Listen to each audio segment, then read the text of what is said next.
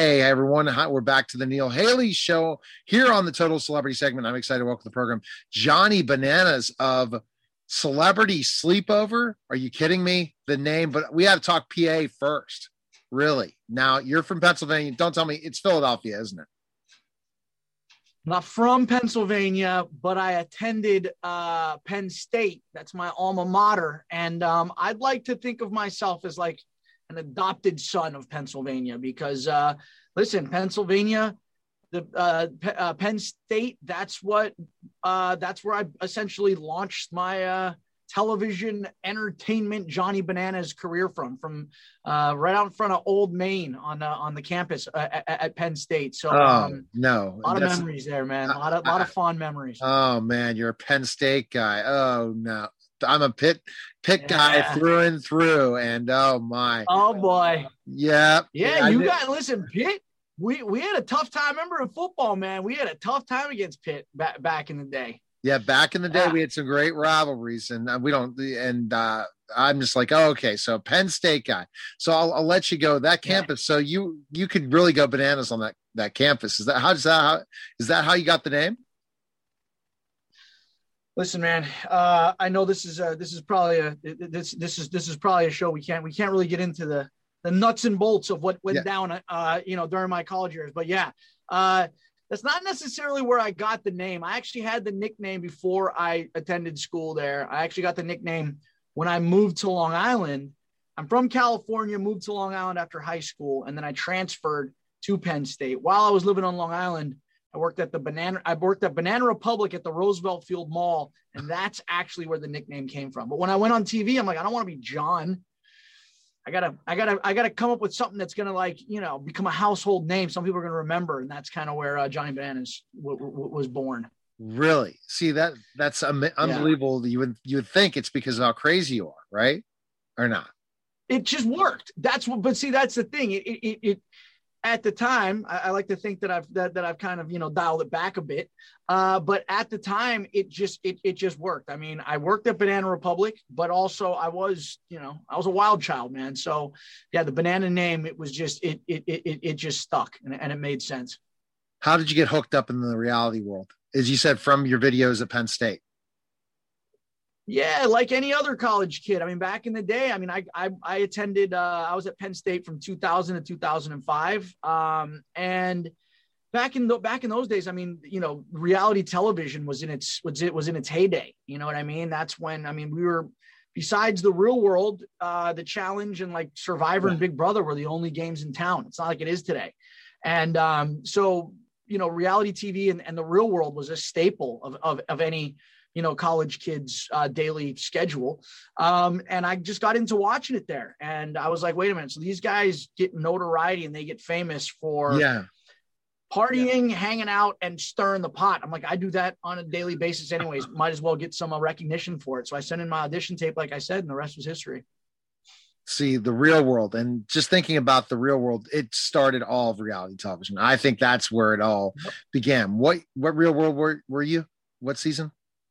I was season 17. I was I was in uh, Key West, Florida, and then uh, after after my original season, I spent 15 years doing reality TV. I've done I did 20 seasons of the challenge. Um, I just won the, the, the last one that I was on, and after that, I figured I was like, yo, let me take this amazing platform, this brand that I've created, and uh, parlay that uh, in, in, into another field. And um, you know, travel hosting was was was my first stop along the way, and now uh, late night hosting is uh, is is is is where I've landed. Wow! So, so let's talk about celebrity sleepover then, because again, you're inter- interviewing some interesting yep. people, but really bringing back a lot of your reality roots in certain ways too. Exactly. I mean, like you like you mentioned before, I was on I was on the Real World, right? Yeah. Uh, the 17th season. The Real World is basically what started reality television uh, you know, back back in the early 90s. Well, it just so happens we've come full circle, and I just had three of the original members of the Real World New York, uh, Eric Nies, Heather B, and Julie, on Celebrity Sleepover. So it's and, and that was like for me, for a guy that's been on the show and for a guy who's who grew up watching reality TV and and you know they're icons, man. They're pioneers Totally, in, in, yeah. in reality television. So being able to have them on and being able to like almost like nerd out with them and and just talk reality and and just kind of talk to the people who started it all, it was a really cool experience and it, and it was great for me as not just uh, a part of the family, I guess you'd say, but as a fan to be able to pick their brains and just and, and have them on, you know, and uh, give them that platform. And um, Right. it's just been a really cool experience, man, all the way around. You know, see, that's interesting when you talk about specifically interviewing people you grew up watching. Like all of us watched Yeah. the first Real World, New York. I mean, bottom Yeah. line, if you're at a certain age, you watched it and you were blown away by that experience, by how it ever changed us watching television. It really did. For sure. Like, really, this is Yeah. real. This is really happening. You know, and now with the Yeah. reality television, how it's grown, and now they have executive producers and producers and writers and people, uh, production companies. If everyone would have known to grab on that ra- gravy chain from the real world, wow! And it, and it was a, it was also know. a change in MTV too. So I'm sure I, Yeah. I can't wait to tune into that interview. And what did you learn in these Yeah, I interviews? yeah, for sure. Because you've said you've hosted different things, you've been in all these parts. What's the difference of interviewing in this kind of a format compared to what you've been doing in your career? it's it i thought going into hosting and i thought but you know doing the late night uh hosting i thought listen i've I- know how to I know how to act in front of the camera. Like I've created this persona over the last 15 years. Well, what unbeknownst to me, basically everything that I'd learned how to do on reality TV and on the challenge, I had to kind of unlearn. And I had to do the exact opposite. Reality TV, the challenge, the real world, that's all about being the the biggest the, the, the biggest person in the room you know what i mean being the Right. most over the top colorful in your face tongue in cheek sarcastic uh person in the room absorb all the oxygen you know what i mean? Do all the talking. Uh hosting is the exact opposite. Hosting is about being is playing second fiddle to to to whoever you have on you know what i mean? Being the supporting role.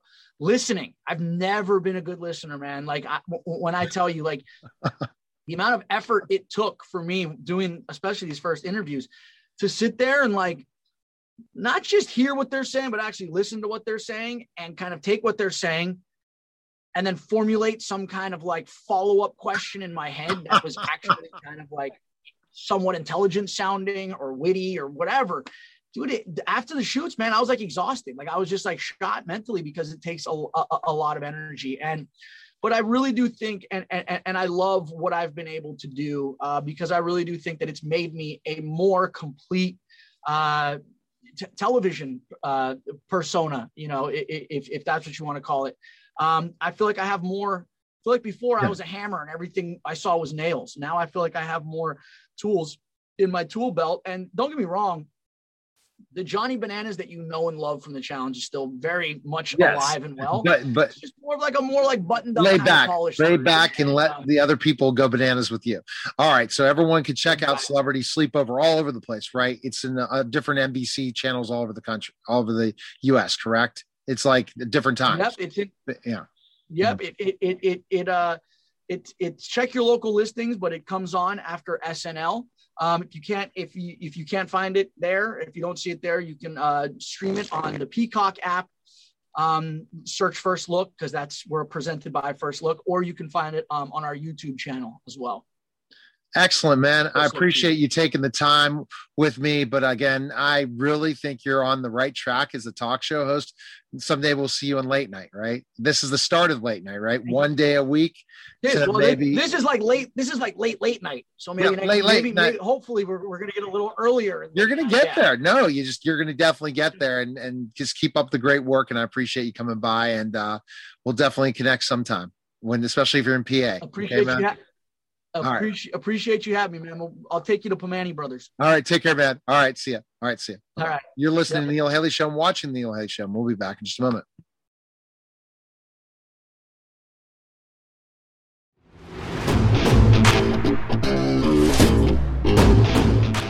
Neil Haley here. Lensec has been a sponsor of the Neil Haley Show and Total Media Network for around a year and a half. And I wanted to tell you a little bit about Lensec. Lensec has been a pioneer in IP security video since 1998. The company is a trusted security partner with experience around the world. Lensec has experience working with customers in higher education, K through 12 education, government, public safety, critical infrastructure, healthcare, commercial, and more. The physical security experts at Lensec help customers develop enterprise solutions for their complex physical security projects using our flagship software, Perspective VMS. Lensec's enterprise level video management software, Perspective VMS, is a browser based software that streams and captures IP security camera video. The latest version of PVMS uses HTML5 interactive features in a thin client application that is designed to provide real time situational awareness. Access control and other advanced features are integrated into a unified security platform, creating an ability to track behavior and movement while monitoring the live or recorded video. For more information, please visit lensec.com. And now back to the show.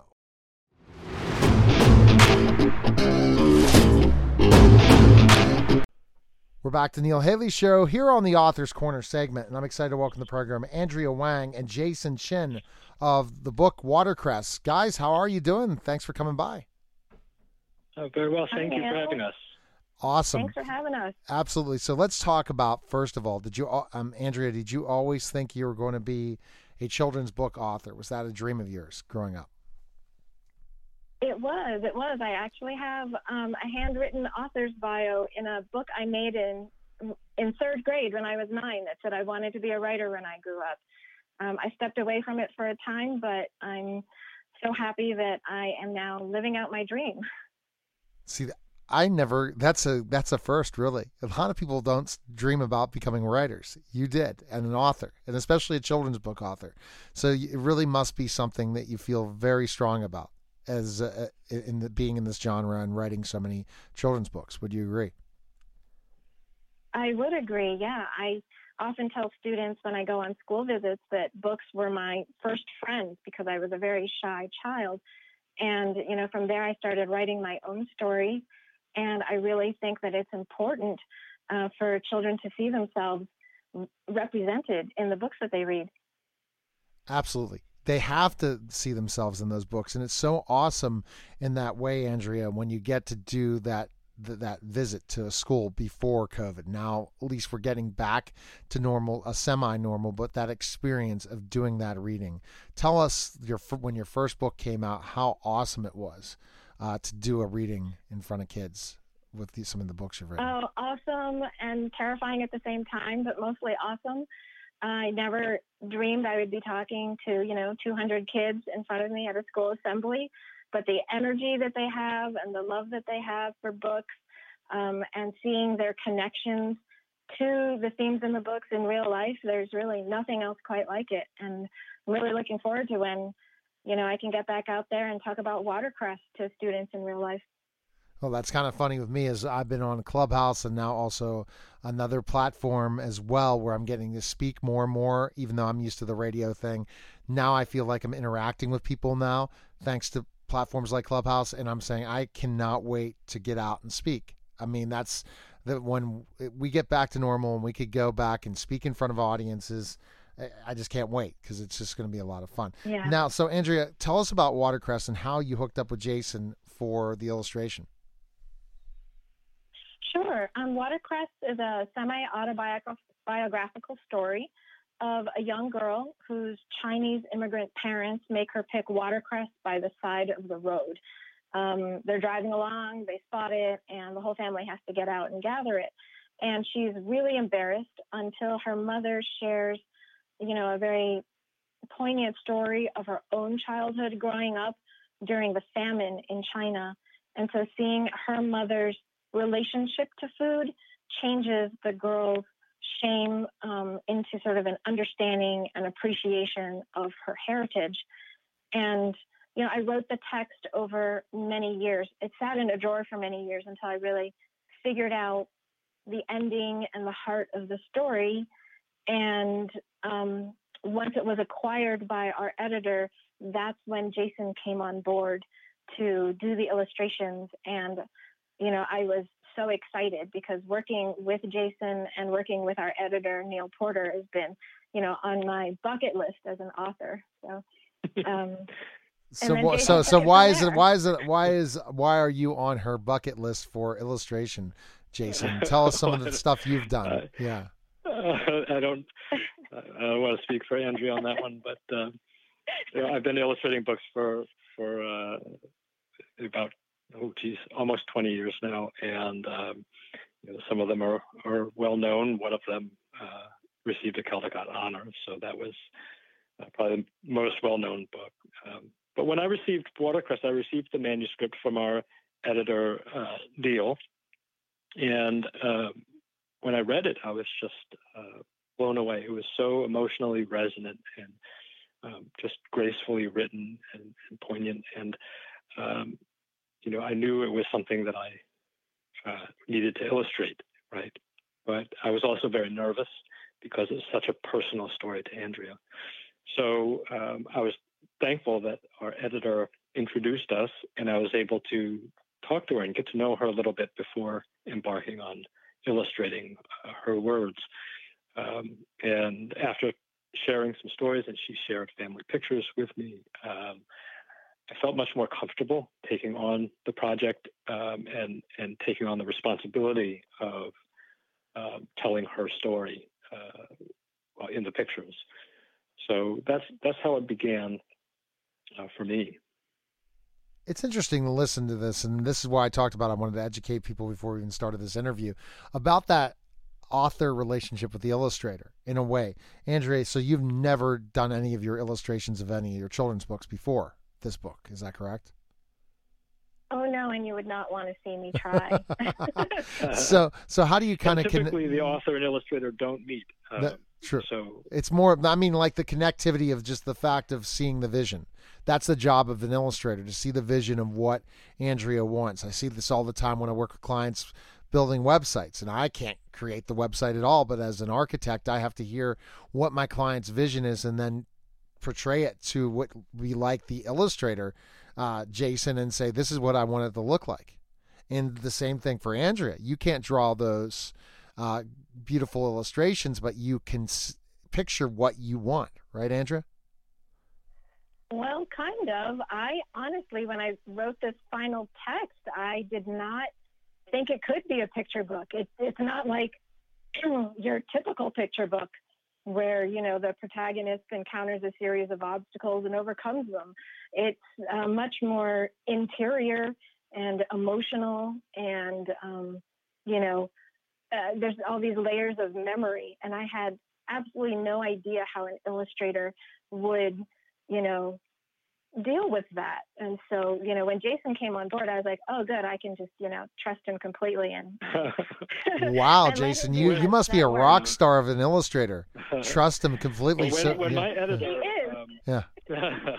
when my editor brings me a manuscript, he always takes out any art notes that the author has put in um, because he wants to give uh, me and all of his artists that he works with, he does this for, um, he wants to give the artist um, a, a clean slate and the ability to interpret it as they uh, choose. Um, and in that way, give the artist the ability to take ownership over the project. Um, and and so um, I think for that reason, it, it is rare that the author and illustrator meet.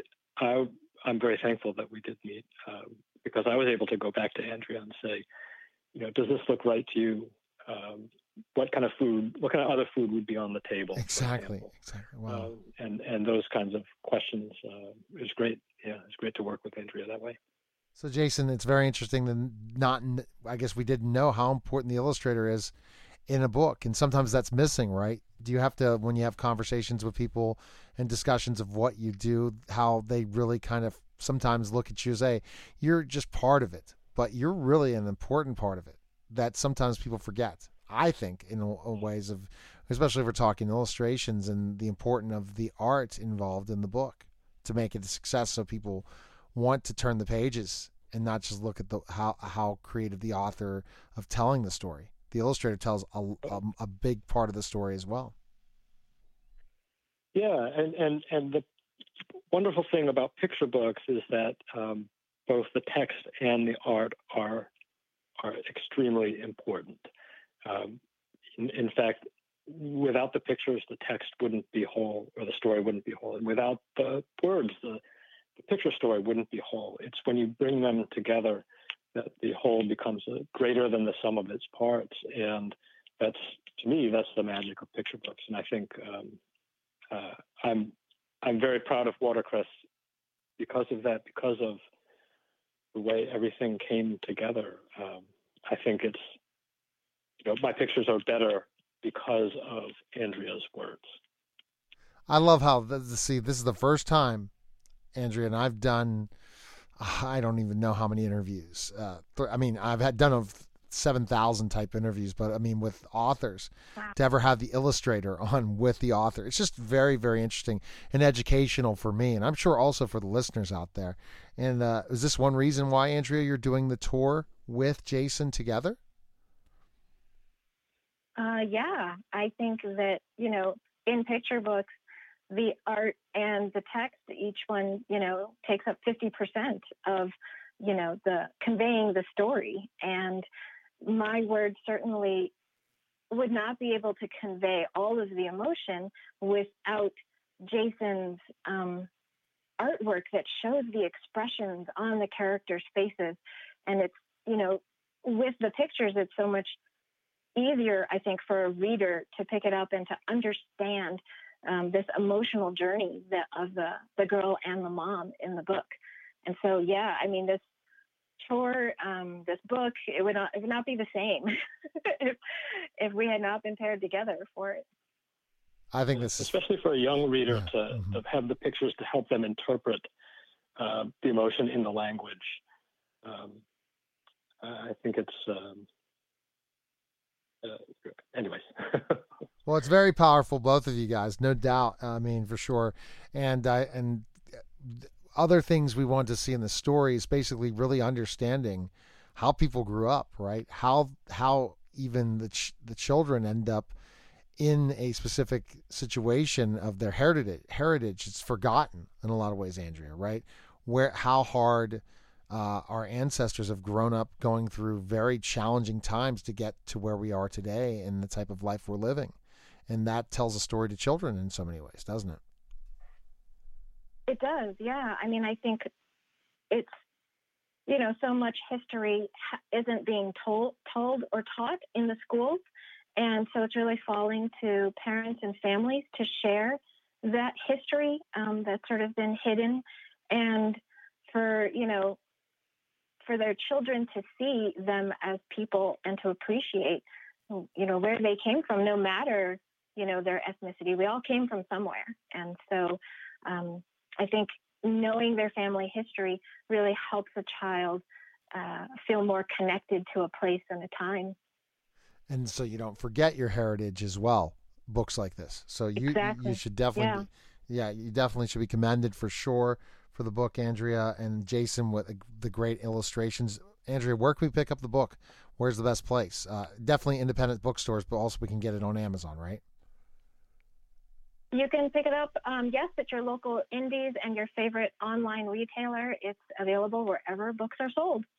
Well, fabulous. I, th- I appreciate you guys uh, stopping by and uh, best of luck with the book and uh, very interesting conversation. I will think of the illustrator much more differently now, Jason, after interviewing you guys, to really look at children's books and say, oh, I wonder how they work together and Jason, man, he's the rock star that hey, he can come up with a creative get give him the manuscript and he could take care of it. So I appreciate it, guys, for you guys both coming on, coming on, and that'll be a good sell for you, Jason, uh, to teach others. Uh, I know, Andrea, you're a teacher. Uh, are are you, Jason? Are you a teacher as well?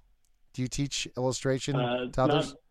Not, uh, I, I don't. I don't teach. Um, I you know I go to a lot of school visits and talk to kids about books and, and illustration, and hopefully um, uh, help them along. But uh, and just to clarify, I do the same. I'm not a formal teacher either. I'm, oh, you've not. You don't. Oh, so you, uh, you, but you should be teaching the way you know your knowledge, Andrea. You should be teaching in, in colleges and universities. This, I think, for sure. Oh, thank you. Very, very good knowledge. All right. Well, guys, thanks for uh, stopping by. Take care, and thanks for coming on the show. Thank, Thank you so much. All right, take care. All right, see ya. All right, bye bye. You're listening to Neil Haley Show, and we'll be back in just a moment.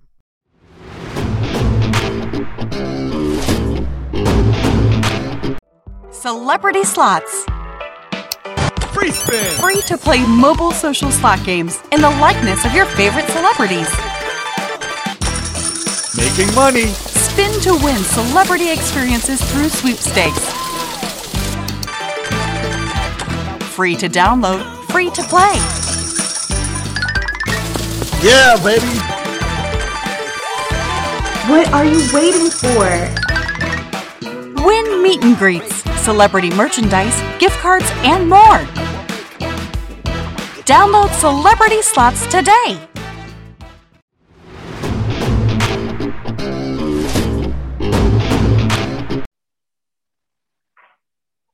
Hi, everyone, and welcome to the Neil Haley Show. And we're doing again the Searching for Integrity segment. I'm excited to welcome program John Smith. John, what's going on? It's a it's a Friday. It's a good Friday for me. I'm uh, we we sold the house. We're getting ready to move. Oh, congrats! I didn't even know you were in that process. Well, it's we got. I had a strategy four years ago, and it paid out just right. I wanted to sell the house at the top dollar, and we pretty much got that. Before the Uh, rates go up, it's the perfect timing because you're going to get the most bang for your buck and could get and then the most profit compared to what it could be a year from now. Good Exactly. call.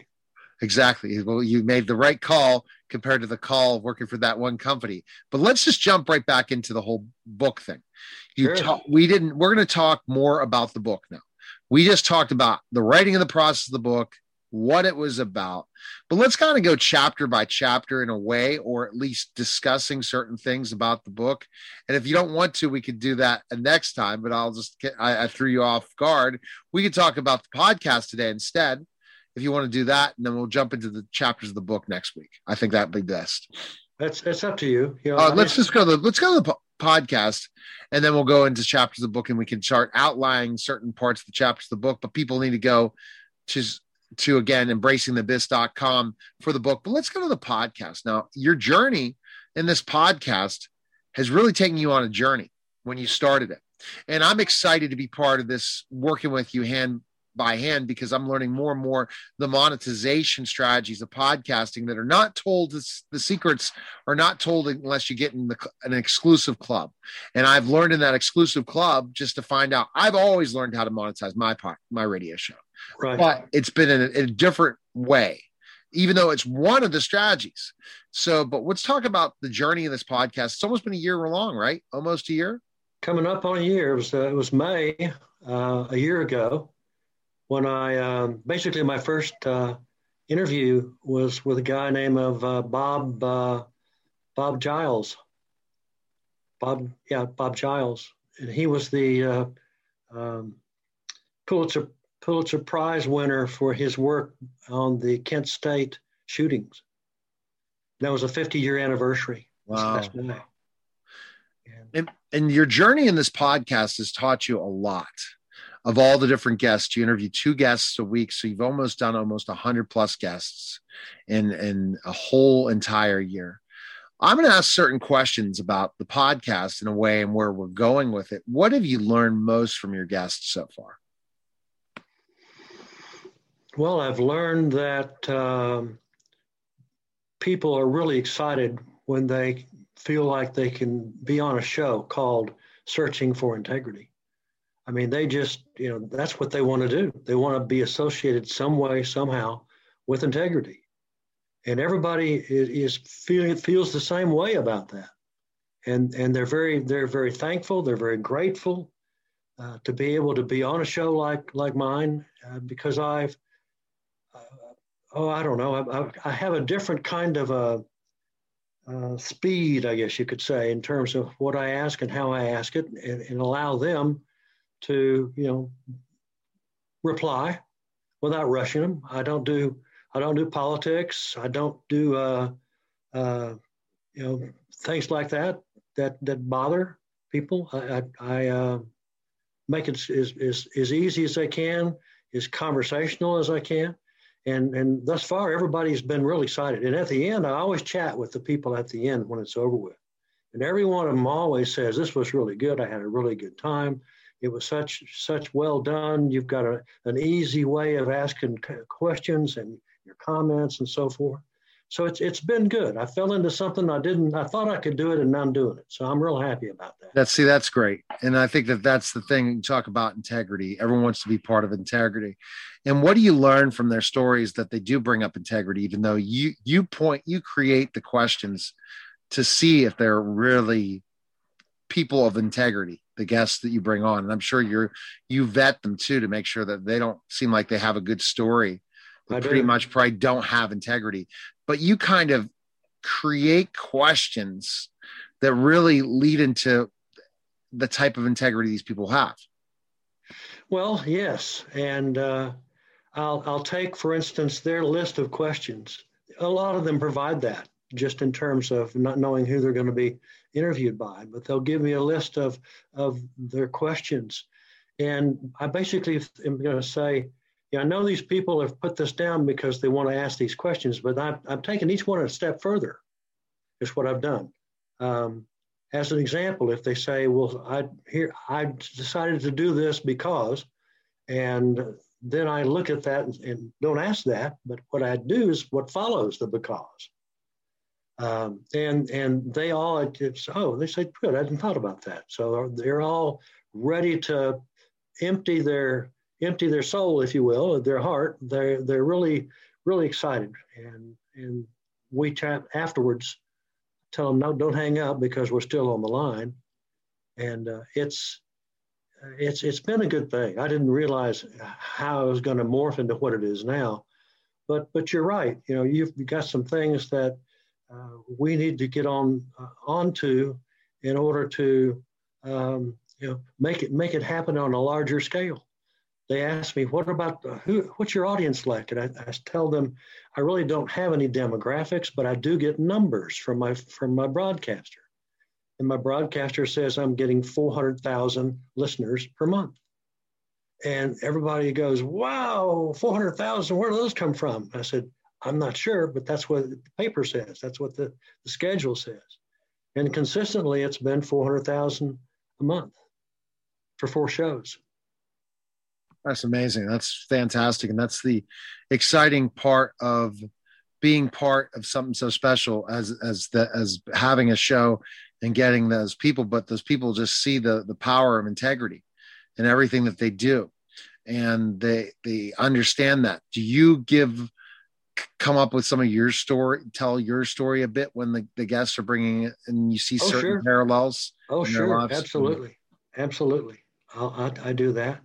Uh, I think in a way that the, the people, the way they view it is if I've if I've chosen them to be interviewed, then that to them tells them that since I have a show called Searching for Integrity, that means that I have integrity. If John Smith calls me and says he wants an interview, then I've got integrity.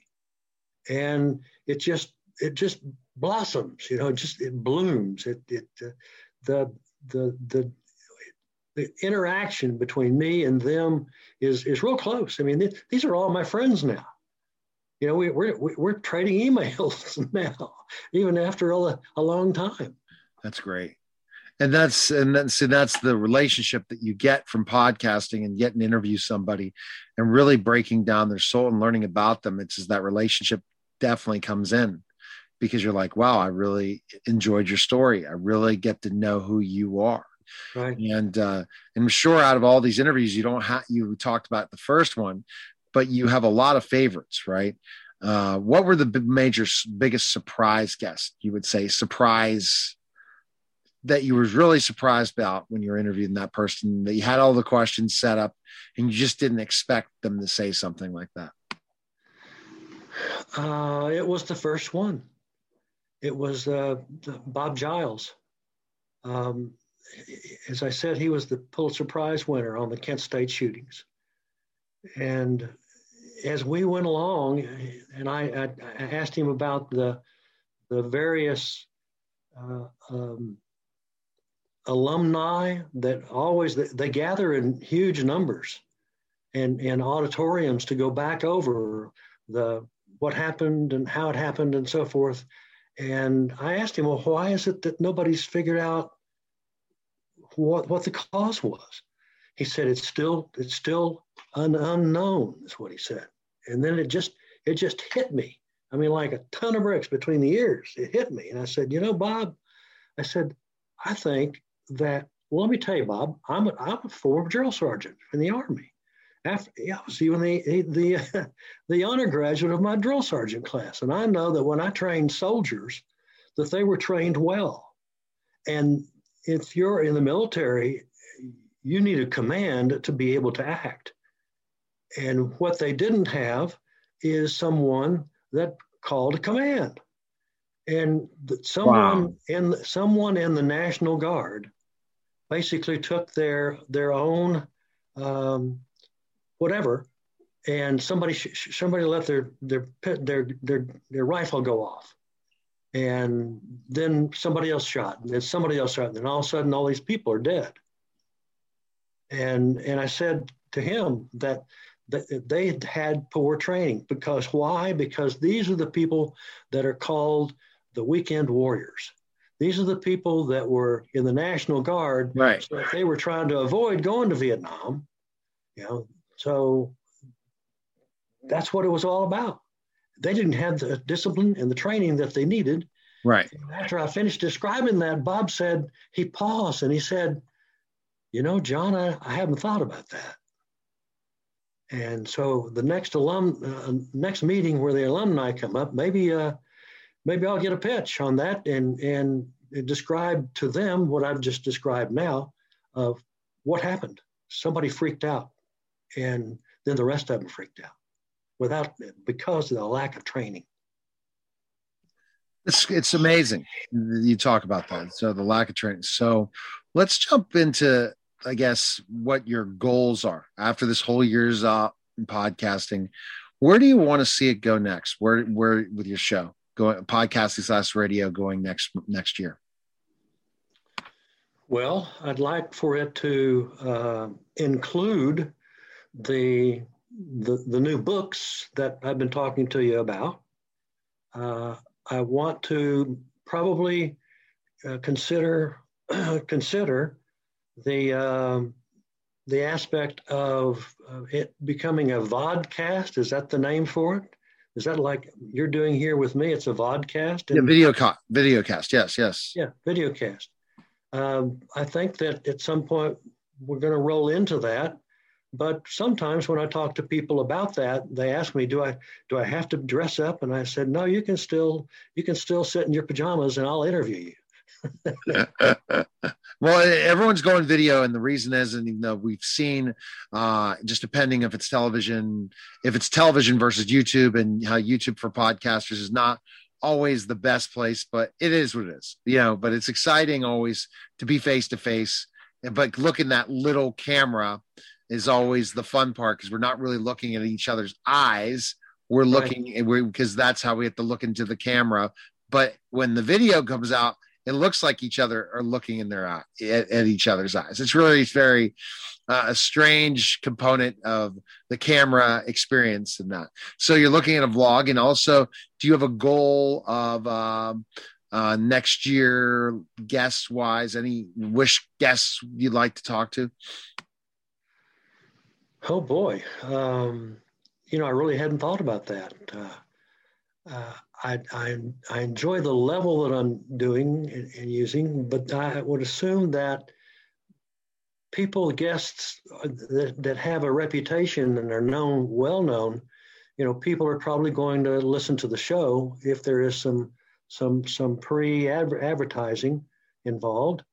Of so and so is going to be, you know, if if if if this was uh, 40 years ago, I'd I'd be trying to to interview someone like uh, Mickey Mantle. You know, that's that's what I'd be doing. Okay, so Mickey Mantle's not available. sorry to tell you. That's right. He's not available. He is not. But I got a baseball with his name on it. He Uh, signed it. So you got we got to do is people need to definitely go to your podcast and the best radio show, and it's available at AMF two AMFM247.com. Also, you can check it out on SoundCloud and it's on uh, different platforms and iTunes and all that stuff. But if you want to get to the individual interviews and kind of dive deep, you just go to SoundCloud. Uh, dot com and search searching for integrity you'll find all the podcasts up there as well and at searchingforintegrity.com so a bunch of different places john uh, excited everyone needs to catch up on those interviews because again there's such great stories because you ask such great questions you really get to learn what makes these people tick and all that stuff and that's fantastic And and after after 20 to 30 minutes, we're instant friends. Um, there's, there's not been not a one of them that I can't call a friend now. Exactly. Well, I appreciate it, John. Uh, best place again to connect with you is searchingforintegrity.com or embracingtheabyss.com, correct? That's right. All right, John. Appreciate it, man. And your book, you. Embracing the Abyss, is available on all finer bookstores, especially Amazon, correct? That's right. All right. Thanks again, John. Appreciate it. Thank you, Neil. All right. Bye bye. That again, that Bye. was the Searching for Integrity segment. Take care, guys.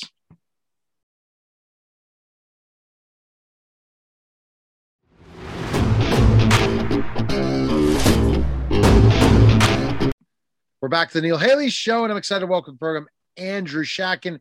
Andrew, the middle class, do you think it's disappeared? Uh, I can't say because, first of all, for some people, I don't want to make the mistake, Neil, that the middle class is defined as Caucasian.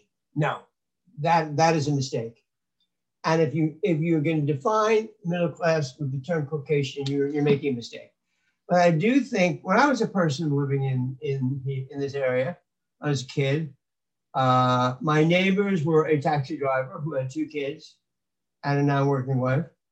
My neighbor was a plumber. Uh, one person was a carpenter. These were not wealthy people, and yet at that time, uh, they were they were they were the middle class. Uh, and um, my father, he worked in as a lawyer in the city of New York, and he didn't make much money, but he was a member of the middle class. So uh, what's going on? That the people that were part of the middle class are no longer. Do you believe a taxi driver can own a house or have a non-working wife and two kids? No. They Not can own a gonna house. A taxi cab driver can own a house, but very not the greatest house. But he's not. Gonna, you think he can own a house? Yes. The taxi drivers make nothing. Some of them, unless they own their own cab. But if they own their own business, a medallion, yes, they can do pretty well. But most of them do not make a lot of money. Correct. They don't. So are they able to have a wife who doesn't work and two kids at home and own a house? I don't think so. No. But what do you do then, Andrew? What do we do? We uh, we have to try to explain why this has happened. Uh, one, first of all, uh, I think we have to understand the history, historical developments in this country. Before 1930, I'm a fan of Franklin Roosevelt. Even though I'm a Republican, I respect and like Franklin Delano Roosevelt. I think he, he, he put in some reforms that were necessary and good, like unemployment insurance, like uh, uh, and a form of help for people who are out of work. He did some good things, and they were necessary, don't you think? Yes, definitely. Yeah. So I, I, I admire him and like him. But American society before him, I think, historically was a society of mostly poor people and a few rich. And that's really what's going on today, isn't it, Neil? It definitely is. It's it's something definitely going on today. Yes. Do you, do you think our society is largely poor? Yeah. I'm. Yeah. I. I, mean, I think so, definitely portion of it. A portion of it, a large portion. Uh, I mean, for example, uh, and there are, re- there are reasons for this. Uh, uh, American workers during Franklin Roosevelt's era in the 30s were able to form unions. Unions were very opposed by management. They probably killed some people in the, in the 1900s, 1920s. They did. Uh, they were very opposed. And I think unions are good. And I think that's one reason that middle class developed because unions brought a working wage to the American worker. I think unions are good. I Exactly. believe in them. I believe in collective bargaining. Okay. Even though I'm a conservative, I see the necessity for it.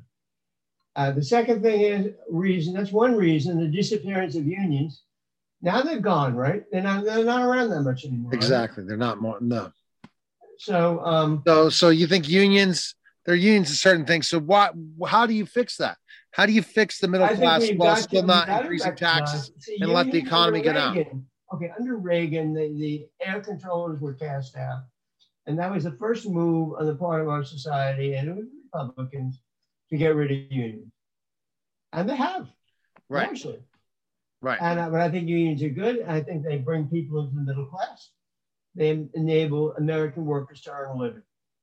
Okay, but they're so okay. So you're pro union. I am pro union. I see the necessity. I, I'm not entirely pro union. They have some faults, but they did bring people into the middle class. And now those unions have been demolished. And that's why a lot of people aren't in the middle class anymore. I Right. don't think so. That's one reason. The second reason is outsourcing. Uh, a lot of a lot of companies have outsourced workers to foreign countries. Why? It's cheap labor, right? Right. So that's another reason why, and those people, by outsourcing, the American worker can't get an effective job in the kind of things that they formerly did. So the result is that um, uh, American workers struggle. They're not members of the middle class anymore. The middle class No. has disappeared. So, so what do you do? What do you do, Andrew? Then how do you fix it? I don't know. I don't have the answer. I do know one thing that we have got to to move our society forward with the formation of unions. Uh, I think it was bad that they were gotten rid of under Reagan. I think people need people to enter the middle class. Franklin Roosevelt allowed the establishment of unions to, and he brought about the establishment of the middle class. And I don't think before the 30s and the 20s and before that there was a middle class. I don't think so. You really have to be a historian really get a handle on this. But I think it was a very, very tough system prior to that. Yes, I think definitely. most people were poor. They didn't So- have anything. Right. They had no rights. So that you don't know any way to fix it, Andrew, but yet you want it. To, I, I think that we, I can't, I think we have got a society move to establish unions. And I think it's bad outsourcing labor to put American workers out of work with cheap labor in other countries. In addition, allowing the Democratic Party, I'm, I'm not happy with this, allowing illegal people to come here and get work. It puts outsourcing and that action puts American workers out of work. And therefore, they the middle class is gone to zero. That's the reason. you're living in a global society now. Whether you're living or not, we live in a country where people need jobs. I mean, we can't allow a system to exist that puts our American citizens out of work. Sorry, I don't agree with it. The, but, Globalism but, so, so, so you're going to not allow you're not going to allow job outsourcing anymore, Andrew. I, if I could prevent it, I would stop it because it is a way of getting very cheap labor in in in countries that I have no You know, decrease the taxes of the businesses so they don't have to go ahead and outsource for cheap labor. Maybe maybe you're making a valid point. I, I don't I don't know if it's exactly so, but the and thus far, uh, we have ha- we a system has been established of cheap labor being brought in illegally into the country, uh, and the result those people I guess they need jobs, but uh, I think they should get here get them come here legally to get them. Uh, but I, I, I think that um, illegal immigrants put American workers out of work because of their cheap labor and cheap benefits. And by outsourcing to foreign countries, again with cheap labor and cheap benefits, American workers are uh, put out of work. The result, I'm giving the reasons, the result, no middle class. Because Okay. American workers cannot get work. The only kind of work people can get today largely is per diem work, maybe two jobs of some kind, low paying jobs. That's the system now. Okay, so shackinshow.com for more information. Appreciate it, Andrew. Take care, man, and we'll talk soon. Okay, I'm a Republican, but I also try to be fair. All right, you're listening to Neil Haley Show, and we'll be back in just a moment.